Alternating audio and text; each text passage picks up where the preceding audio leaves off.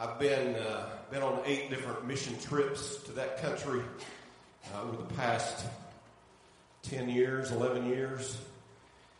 Um, spent a lot of time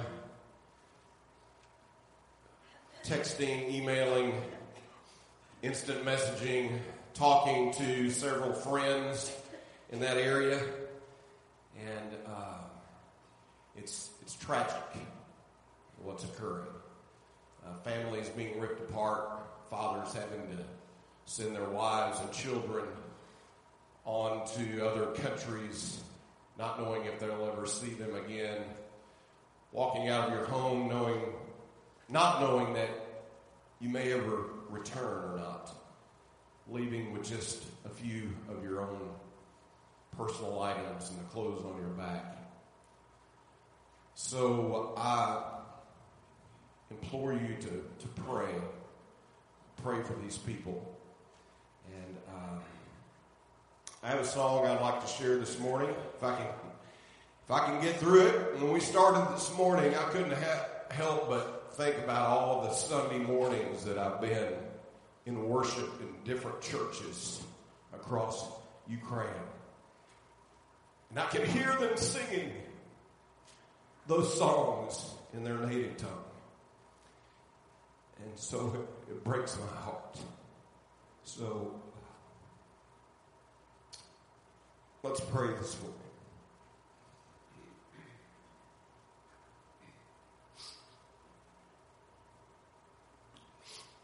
Father, we can't help but begin this day and think about those on the other side of the world in Ukraine.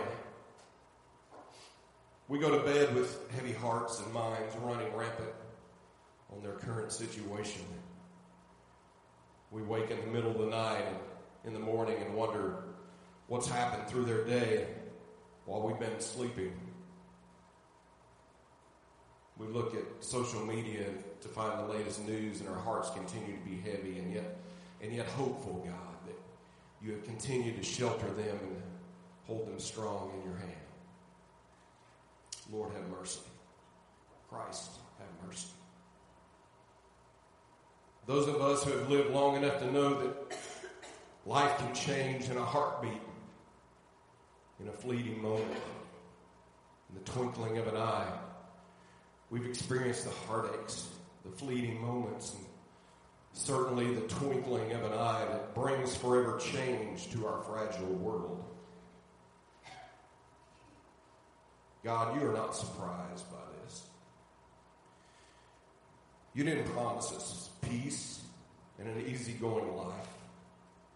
Our comfort too often lulls us into thinking everything is fine, and our momentary struggles seem as nothing compared to what we see now across the world. Lord, have mercy. Christ, have mercy. As your people gather today, Father, many will have Ukraine and the world on their minds. Let us be sensitive to them and point them to the saving power of Jesus Christ, for this is our only hope.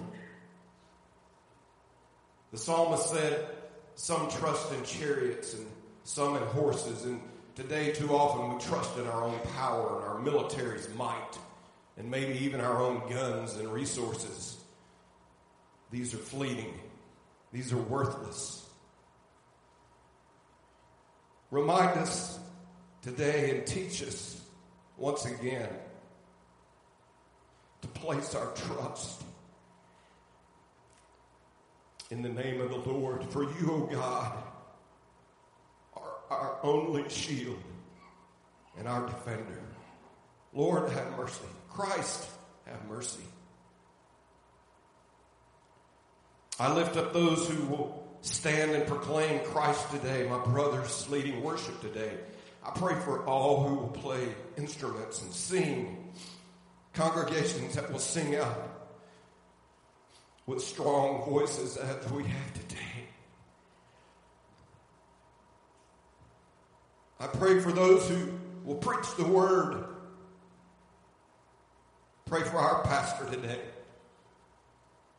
Those that tell of the saving gospel Jesus Christ. Lord, come and dwell in our midst. Come and take your place among us as we worship and exalt your name. Help us to worship you, Father, today. We pray for our brothers and sisters on the European continent, those who are sacrificing much to help others in this war. I pray for churches who have opened their doors and given refuge to those who have nowhere to go. Through this, may those who have said no to the invitation of Christ open their hearts and accept the love that is freely given. As we lift up those who bear witness to your name through their actions, Father, we pray also for your power to be upon those who are defending their home country against those who wish to take it from them. Give them strength, give them might, give them courage. Father, only you can turn their hearts from evil and change it for good. We pray for your intervention in this whole situation. Be swift and strong, Lord. Lord, have mercy. Christ, have mercy. And even in the midst of all this, Lord Jesus, quickly come. Return and take your people home. We pray this in your Son's name.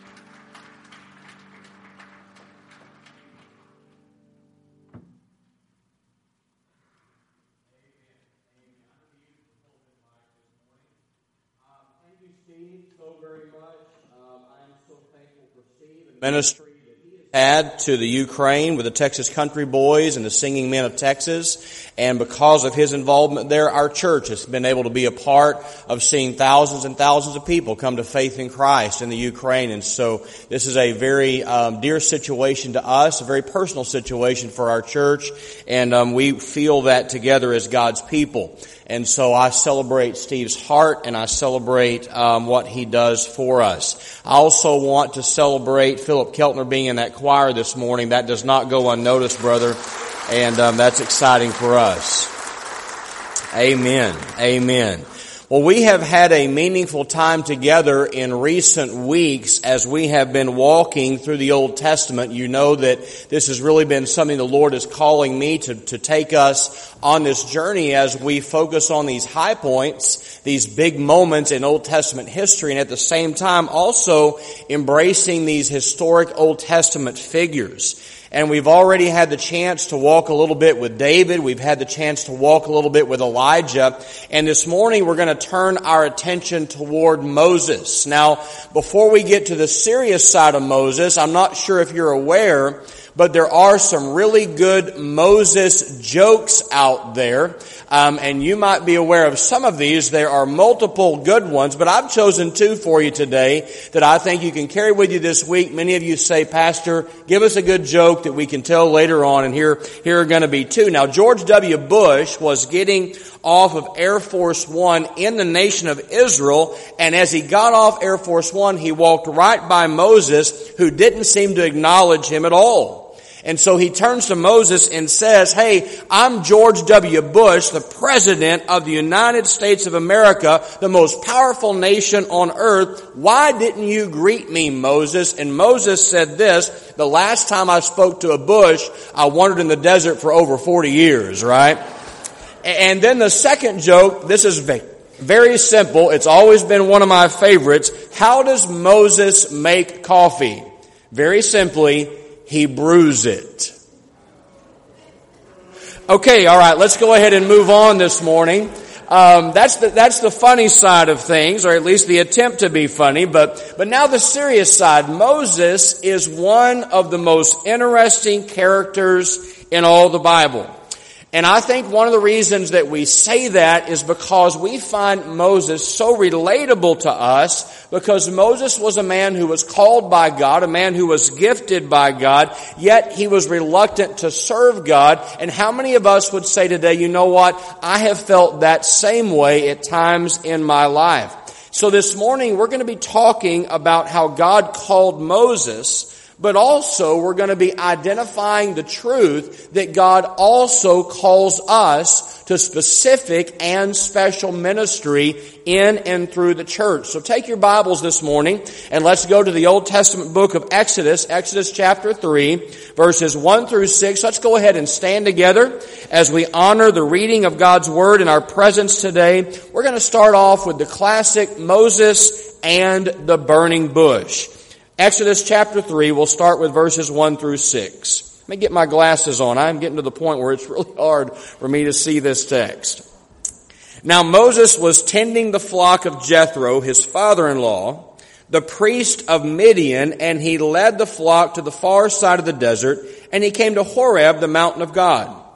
And there the angel of the Lord appeared to him in flames of fire from within a bush.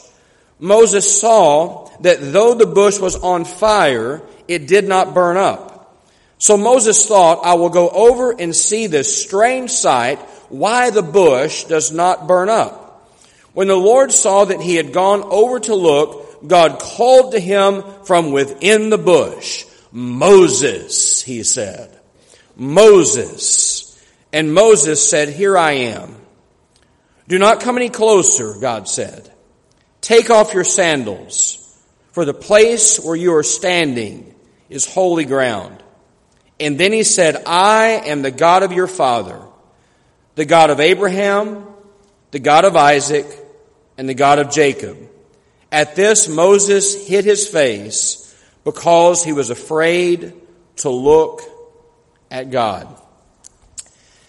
Today my prayer has, this week my prayer has been this, that as we study God's Word today, that we would recognize that in this moment, we indeed also stand on holy ground in the presence of Almighty God. Amen? Be seated. So God appears to Moses. And he appears to Moses in what we call in theology as a theophany. Uh, the word theophany means a visible manifestation of the invisible God, and God was not a fire. Let's lay that out this morning. God was not a fire, but He was in the fire, and He was using the fire. You see, fire was one of the theophanies that God employed. So Moses is walking along, tending the sheep, right? We'll talk about this quite a bit today. And he sees this bush and it's burning. And the amazing thing is it doesn't burn up. How many of you have seen wood on fire, right? All of us, right?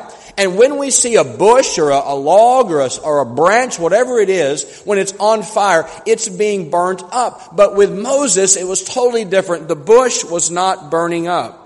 It's the only time in the Bible God ever used a burning bush to talk to anybody. And here's the deal. Let's start with this. Don't you know that Moses had a decision to make in that moment? Was he going to go over there? Was he going to investigate or was he going to just keep on going his merry way? Was he going to listen and do what God was calling him to do or was he going to do what he wanted to do for the rest of his life? Folks, I, I ask those questions because I really believe those are the questions God wants to ask us today. Will you, will we stop and listen to God? Will we even hear His voice? Will we pause and go investigate what God has for us, or will we just keep going on our merry way? If Moses had turned away from the burning bush, if Moses had said, hey, forget it, I'm not going to investigate, I have things to do, Moses would have died in obscurity. But because he was willing to go, because he was willing to listen for God to speak, he's one of the greatest heroes of our faith. And here's what I think this morning. I think that some of us who are going to hear this sermon today are in a crossroads of life. We're in the exact same position that Moses found himself in. You see, we know that God is doing something. We know that God wants to do something. We know He wants to talk to us. But, but, but the, the issue is we have all these other things pulling at us. Maybe it's our job and we just don't have time. Maybe it's our friends that we've established ourselves with. Maybe it's a future that we have in mind. Maybe it's a retirement and all these things we plan. Maybe it's some promotion in life and we have to ask ourselves, will we choose God or will we choose these things that are on our calendar? So look at Moses again. He stopped, didn't he? He listened and he took off his sandals. You see, Moses understood, and I love this about him. He understood wherever God is, then that is holy ground. And today it's why I said what I said earlier. The, the ground that we stand on this morning, it's what? It's holy ground. We should never strut into the presence of a holy Almighty God. We should always approach this place and this time in worship and Bible study in the presence of God. We ought to always approach it with humility and brokenness. When Moses humbly stopped and listened, God said something. He said, Moses, I have a job for you. Friend, today, if you'll stop and listen for God, you know what he's going to say? The same thing. He's going to say, I have a job for you. I still have a job for you. I have a new job for you. So God appeared to Moses. Second, God anoints, excuse me, he appoints Moses. And he appointed him for a specific job. Let's get into it and let's keep reading now in verse 7.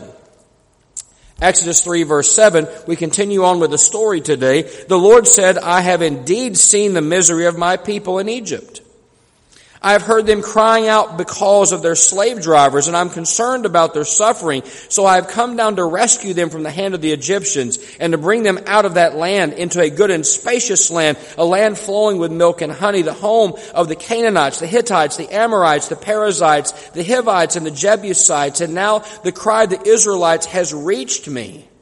And I have seen the way the Egyptians are oppressing them. So now go, he said. I'm sending you to Pharaoh to bring my people, the Israelites, out of Egypt. So, so God appoints Moses, right, to be his representative.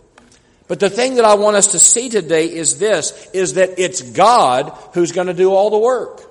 And Moses misunderstands that, and we do too. God's the one who's concerned. I want us to look at several things that God says right here. I believe with all my heart when God uses first person pronouns, when we hear God say I and it, what follows, we ought to pay careful attention. And here's what he says in our text today. He says, I have seen the misery of my people. Let's stop for a moment. Have you ever been in misery? We think we have, right? We feel like we've been in misery. Have you ever been hurting and struggling, so broken hearted that you want to cry out? Does anybody even really know or care? Right? Does anybody even see my pain? I love this statement that God gives because it's a reminder to us, it's an assurance to us that God always sees. There's never a moment that we are in suffering that God does not see. You're never alone. God's aware of your suffering. The second thing God says is this, I'm concerned about their suffering. Do you see that in the text? And I think that's important because anybody can be aware, right? I can be aware that you're suffering. The issue is, do I care about your suffering? Am I concerned about it? God says, not only do I know you're suffering, no, I care that you're suffering. Look at the third thing God says. I'm going to come down and I'm going to rescue you. We see that in verse number eight. And, and this is the thing that Moses missed somehow. Because from the very start, God says, Moses, I'm going to do all the work. All I need for you to do is simply be the vessel. I'm going to rescue them. And when God says all that, it leads us to go to verse number 10. Key words right here. He says, so now go. The key word, I think, in this entire little segment of scripture is the word now. So now go. You see, there had to be an intersection of two very important factors for the now to take place. God was waiting, wasn't he, for the right time for the prayers and cries of the people in bondage in Egypt to arise to a certain point. He was also waiting for Moses to get to that certain point in his life. And when those two points crossed, it's then that God says, now it's time, Moses, for you to go. You see, God not only tells us what to do, He tells us when to do it. And here's an important thing for us to learn today. With God, timing is more important than time. Timing is more important than time. God appears to Moses. God appoints Moses in the right time. And that leads us now to the third thing that I want to discuss. Not only does God appear, not only does He appoint, but God answers Moses' objections. And when we get to this point, it's where we really relate with Moses. Like I said earlier, it's why we like him so much. Because Moses is not like Isaiah. Do you remember Isaiah's story? I mean, Isaiah is like some sort of little first grader who knows the answer in class. Here I am, Lord, send me, send me. I'm the one, let's go. Right? But Moses wasn't like that. Moses is reluctant. He has excuses. How many of you have ever given God an excuse? I've given God a million excuses. I'll bet you have too. And Moses is just like us. Let's look at some of the excuses that God give, that Moses gives to God, and then let's examine God's replies. This is the heart of the message today. Uh, first of all, Moses' first excuse, I'm unworthy. And God's response is, don't worry, I'll be with you. Let's go to verse 11 and 12.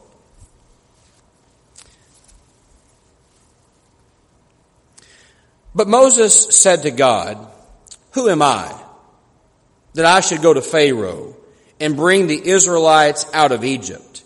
And God says very plainly, I will be with you, and this will be the sign to you that it is I who have sent you. When you have brought the people out of Egypt, you will worship God on this mountain. So, so let's overview Moses' life just for a moment to bring ourselves up to speed. I think Moses' life is divided into three 40 year periods.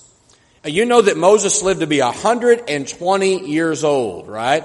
But his life, I think, can be divided into three 40 year segments. It all started on the banks of the Nile. That's when we first learn about Moses, isn't it? All Hebrew baby boys have been declared they're supposed to be killed, but Pharaoh's daughter goes out washing and his family has placed him in a pitch covered basket, right? And the name Moses literally means out of the water. Did you know that? Out of the water. That's why he's named this. He was taken out of the water into the palace and there he grows up as a prince. The finest education the most exquisite luxuries of the day, the best training available, but in the midst of all of this regal type environment, Moses' mom, who was selected to be his caregiver, she's telling him who he really is. So now he has a decision to make. Do I stick with the Pharaohs? Do I stay with the money, right? Do I stay with the luxuries, with the Egyptian culture, or do I choose to go with my people, the Hebrews? So at the age of 40, that's the first segment. At the age of 40, he sees an Egyptian mistreating another Hebrew. And what does he do? He kills him. He goes out and he murders him. He tries to bury the body in the shifting sands of the desert, but because they are shifting sands, what happens? Well, the dead body is exposed, right? And now on every post office wall in all of Egypt, Moses is most wanted, isn't he? So he runs for his life. He goes to the desert of Midian. He starts a new life. In the desert, he spends how many years? 40 years tending dumb sheep and when he's 80, something big happens. What happens when he's 80? We just read about it, the burning bush. Did you realize that? When Moses goes to the burning bush, he's 80 years old. Raise your hand if you're 80 or over. Raise your hand if you feel like you're 80 or older. All right, now we're good. Okay. So from 80 to 120, this is where we really have a disconnect. From 80 to 120, Moses is tromping around in the desert, right? Leading the children of Israel to the promised land. And here's the application. God is calling everybody in this room, right, to some kind of ministry. Even if you're 80, you're not retiring from the ministry. You're not moving on to, to, to put you out to pasture. No, God still has purpose for you. He's still calling you. And sometimes the first question that we say to God is, wait a minute, God, who am I? But I'm here to tell you that God knows who you are. And that's why He's choosing you. He knows your background. He knows where you've come from. He knows the, the periods of life and segments of life that you've been through. Don't ever have the arrogance to say to God, who am I? Because God knows exactly what He's doing. And guess what? He's choosing you. First excuse, I'm unworthy. God's response, I'll be with you. Moses' second excuse, Exodus chapter 3 verse 13. This excuse is, I'm unsure. And God's response is, I am, I am. Let's look at it together. Verse 13 and 14. Moses said to God, Suppose I go to the Israelites and say to them, the God of your fathers has sent me to you, and they ask me, what is his name? Then what should I tell them? In other words, I'm unsure. And now God's response in verse 14, I am who I am. This is what you are to say to the Israelites, I am has sent me to you. So the question changes, right? Did you notice that? It's no longer who am I, but who are you? No longer who am I, but who are you? And God says, I am who I am. Raise your hand if you understand that. Have you always read that and thought, what in the world is God saying? I want to try to clarify for us today. Uh, the, the, the verb, the word in Hebrew is the most basic verb of being. Okay? So if I can, here's the most basic translation. I am the God who exists. I am the, the being God. I am the real God. I am the God who really exists, right? They had all these false gods, but God is saying, hey, I am the one. And it has all kinds of tenses in it. I've always been. I am being right now. I will always be. That's what God was saying. And do you remember Jesus saying the same thing in the New Testament? The I am statements of Jesus. I am the Messiah. I am the bread of life. I am the eternal one. I am the light of the world. I am the resurrection and the life. I am the way, the truth, and the life. What was Jesus telling us? He was identifying himself with God. God was telling us, I am the real one. So the first excuse is, I am unworthy. God says, hey, I'll be with you. The second excuse, I don't really know who you are. And God says, hey, I am who I am. We have the same excuses as Moses. Listen to the third one. His third excuse is, I am unprepared. And God's response is, What's in your hand? In other words, I don't have the right equipment. I'm unprepared to do what you're asking me to do. Let's go now to Exodus 4 verses 1 through 4. This is where we, we see this play out before us today. Moses answered, What if they do not believe me or listen to me and say, The Lord did not appear to you? And then the Lord said to him, What is that in your hand? Right? A staff, he replied. The Lord said, throw it on the ground. Moses threw it on the ground and it became a snake and he ran from it. I like Moses right here because I don't like snakes either. Amen. And then the Lord said to him, reach out your hand and take it by the tail. So Moses reached out and took hold of the snake and it turned back into a staff in his hand. This, said the Lord, is so that they may believe that the Lord the God of all their fathers, the God of Abraham, the God of Isaac, the God of Jacob, has appeared to you. I want us to recognize some progression here. He starts off by saying it's just a stick. What is that in your hand? Staff. Just a stick. Look at verse 17 though. I want you to see what's happening here. All the way over to verse 17. But take this staff in your hand. so you can perform miraculous signs with it. Now it's not a staff, it's this staff. Uh, the one that just became a snake and back into a staff again, right? And now go to verse 20. I love this. So Moses took his wife and sons, put them on a donkey, and started back to Egypt, and he took what? The staff of God in his hand. So it goes from just being an old, a staff, to this staff, to the staff of God. What happened? Folks, he surrendered to God what was in his hand. He gave it to him. So here's the question What's in your hand? Well, God, I'm not worthy and I'm, I don't even know who you are and, and now I'm unprepared.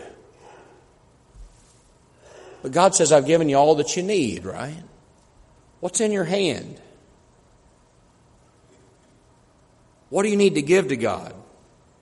A relationship? A job? A lifestyle? A certain security that you think you're entitled to? Lay it before God. And if we don't lay it before God, guess what? Look into the text with me. One day it'll bite us to death. If we don't lay it before God, one day it will bite us to death. So are you willing to lay down your staff before God and say, Here, God, I, I lay it before you? Moses said, I'm unprepared. And God says, Don't worry, I'll put my power into what you already have. Right? God's calling some of us in this room to some things. And He's asking today, hey, will you just lay it down before me and then I'll fill it up and use it in ways you cannot even imagine. Let's look at excuse number four. Excuse number four, God, I'm unable. God's response, who made your mouth. Let's go to Exodus 4, 10 and 11. Exodus 4, 10 and 11. Moses said to the Lord, O Lord, I've never been eloquent, neither in the past nor since you have spoken to your servant. I'm slow of speech and tongue.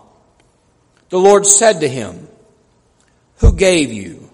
Who gave man his mouth? Who makes him deaf or mute? Who gives him sight or makes him blind? Is it not I, the Lord? Now go. I will help you speak and will teach you what to say. I've heard so many people over the years use this very excuse. I'm just not very good at that, right? I just really don't like speaking in front of people. I'm just unable to talk and, and God blows this out of the water right here. And here's what I've learned, and I think many of us know this, but when God calls you to do something, guess what? He's going to equip you to do it. God does not call the equipped, He equips the called. And if God's asking you to do something, guess what? He'll give you the energy to do it. He'll give you the creativity to do it. He'll give you the eloquence that you think you don't have to do it. He'll fill your mouth with words to say. I can't tell you the number of times in ministry that I've been witnessing or preaching, and I'll bet you have the same testimony, and it's like, wow, where did that come from? I mean, I'm talking to someone and I'm like going, what in the world is happening here, right? But that's how God works. Sometimes I've actually said, Am I saying this? But God's saying it.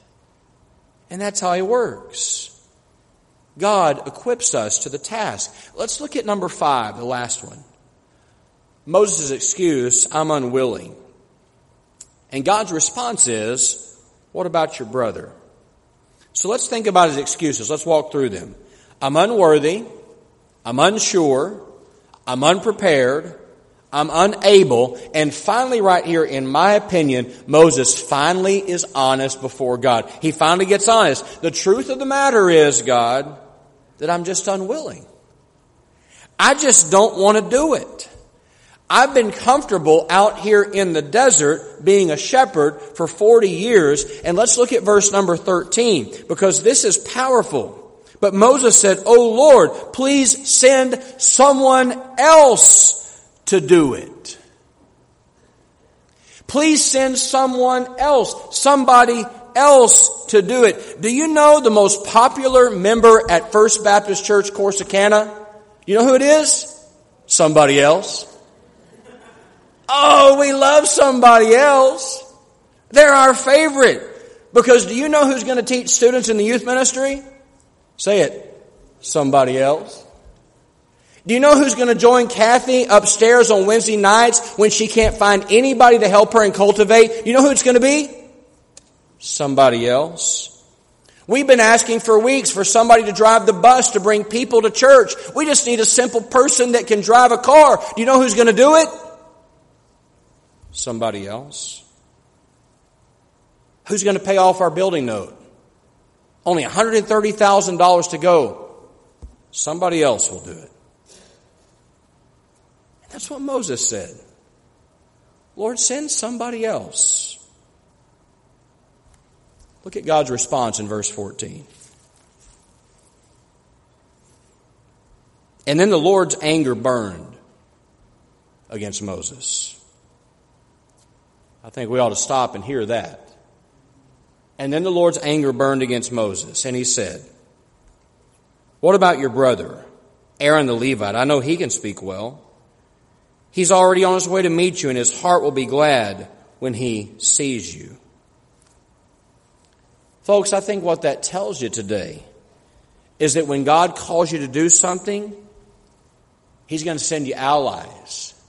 He's going to send you helpers.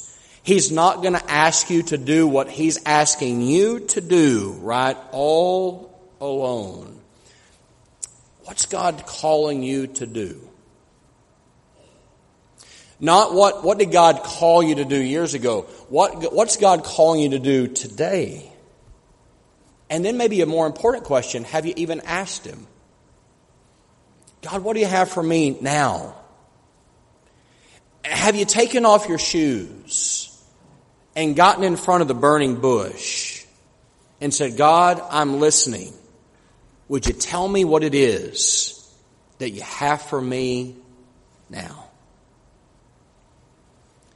I've, I've told you this, but I, I always want to continue to tell you. I was 16 years old when I went to the Paisano Baptist encampment out near Alpine, Texas. I'd actually gone there year after year, and I was convinced at that time in my life that God actually lived at Paisano and waited for us to come back to camp the following summer. That's how real God was to me and us there. It was powerful what happened in my life as a teenager at camp.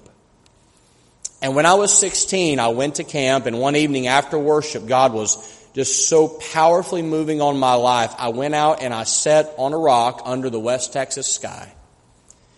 If you've never been to that part of West Texas, it's really, really the edge of the Big Bend. You've never really seen a beautiful starlit night. No lights, just me and the stars and, and God. And that night I heard God call me to serve Him for a lifetime. And people have asked me this question, and I always answer this way. They said, Pastor, did you literally hear God's voice out loud? And I always say, no, it was a lot more clear than that. And God called me to serve Him in ministry.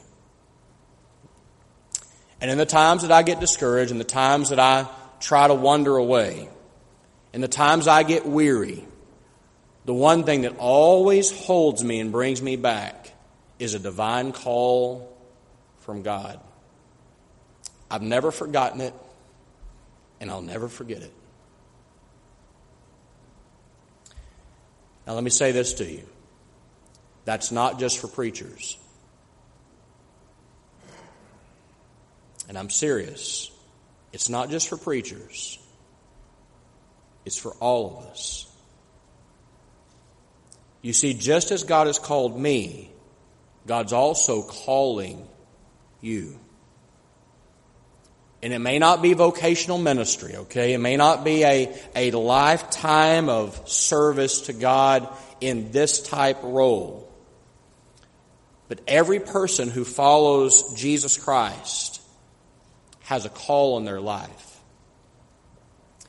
And when God brings you to a church and He has you in a church, it's not so that you can church hop and search and try to find the church I like most. It's because God has called you to serve in that church for His glory. So, what is it that God is calling you to do? Will you stop? Will you listen? Will you take off your sandals and get before the burning bush? and then say, God, I hear you. And now I'm saying yes to you. Let's bow our heads and let's pray. God, help us not to make excuses. We've done it many times before, every one of us. And the excuses that we use are the exact ones that Moses used. We can even remember ourselves saying those exact same things to you. So I, th- I thank you today that we can see your response.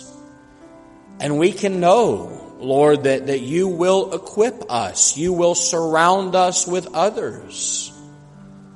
Lord, that we have things in our hands right now. If we'll just simply lay them before you, you'll fill them with power and you'll use us.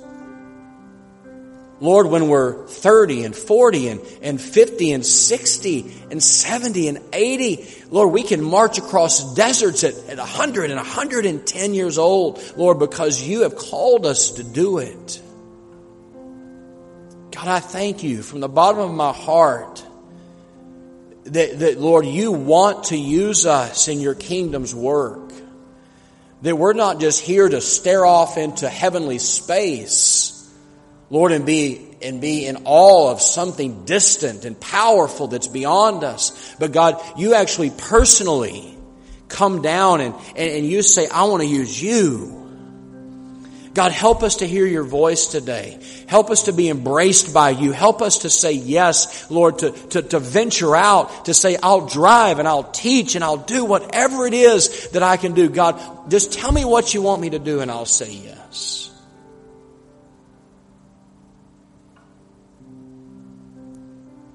God, we get in front of that burning bush this morning. And we see its glow and we feel its warmth. But we hear. And we're asking, Lord, what is it specifically that you have for us right now? Or whatever that is, help us to say yes today. And all God's people said, Amen. Stand with me, please, church. God may have already placed it on your heart. You may know right now exactly what it is that God wants you to do. Some of you, my challenge and my request to you is take some time and go get in front of that burning bush and pray. But if God's called you, it's time to respond. How powerful it would be today if somebody walked down this aisle and said, you know, I know what God's calling me to do, and I'm saying yes to it right now. I'm saying yes, I'm going to do blank. Because God's asked me to, and I've been given excuses, but I know this is it. And I'm going to say yes, I'm going to do this. You can come and share it with me. You can say, Can I share this with the church? We'll share it. That's fine. It all starts with a relationship with God through His Son Jesus. If you've never received the Lord, would you receive Him today? Maybe that's what God's saying. Hey, I want you to serve me, but you need to give me your life first. Come and be saved. Come and let that powerful blood of Christ that we sang about earlier. What can wash away my sin? Nothing but the blood of Jesus. Come and be saved today. Come and give your life to the Lord. Come and rededicate your life to Christ. Come and join this church if God's laid that on your heart. Say yes to Him. This is a day full of yeses right? Let's say yes to the Lord, whatever He's asking us to do. I'll be here at the front to receive you. You come.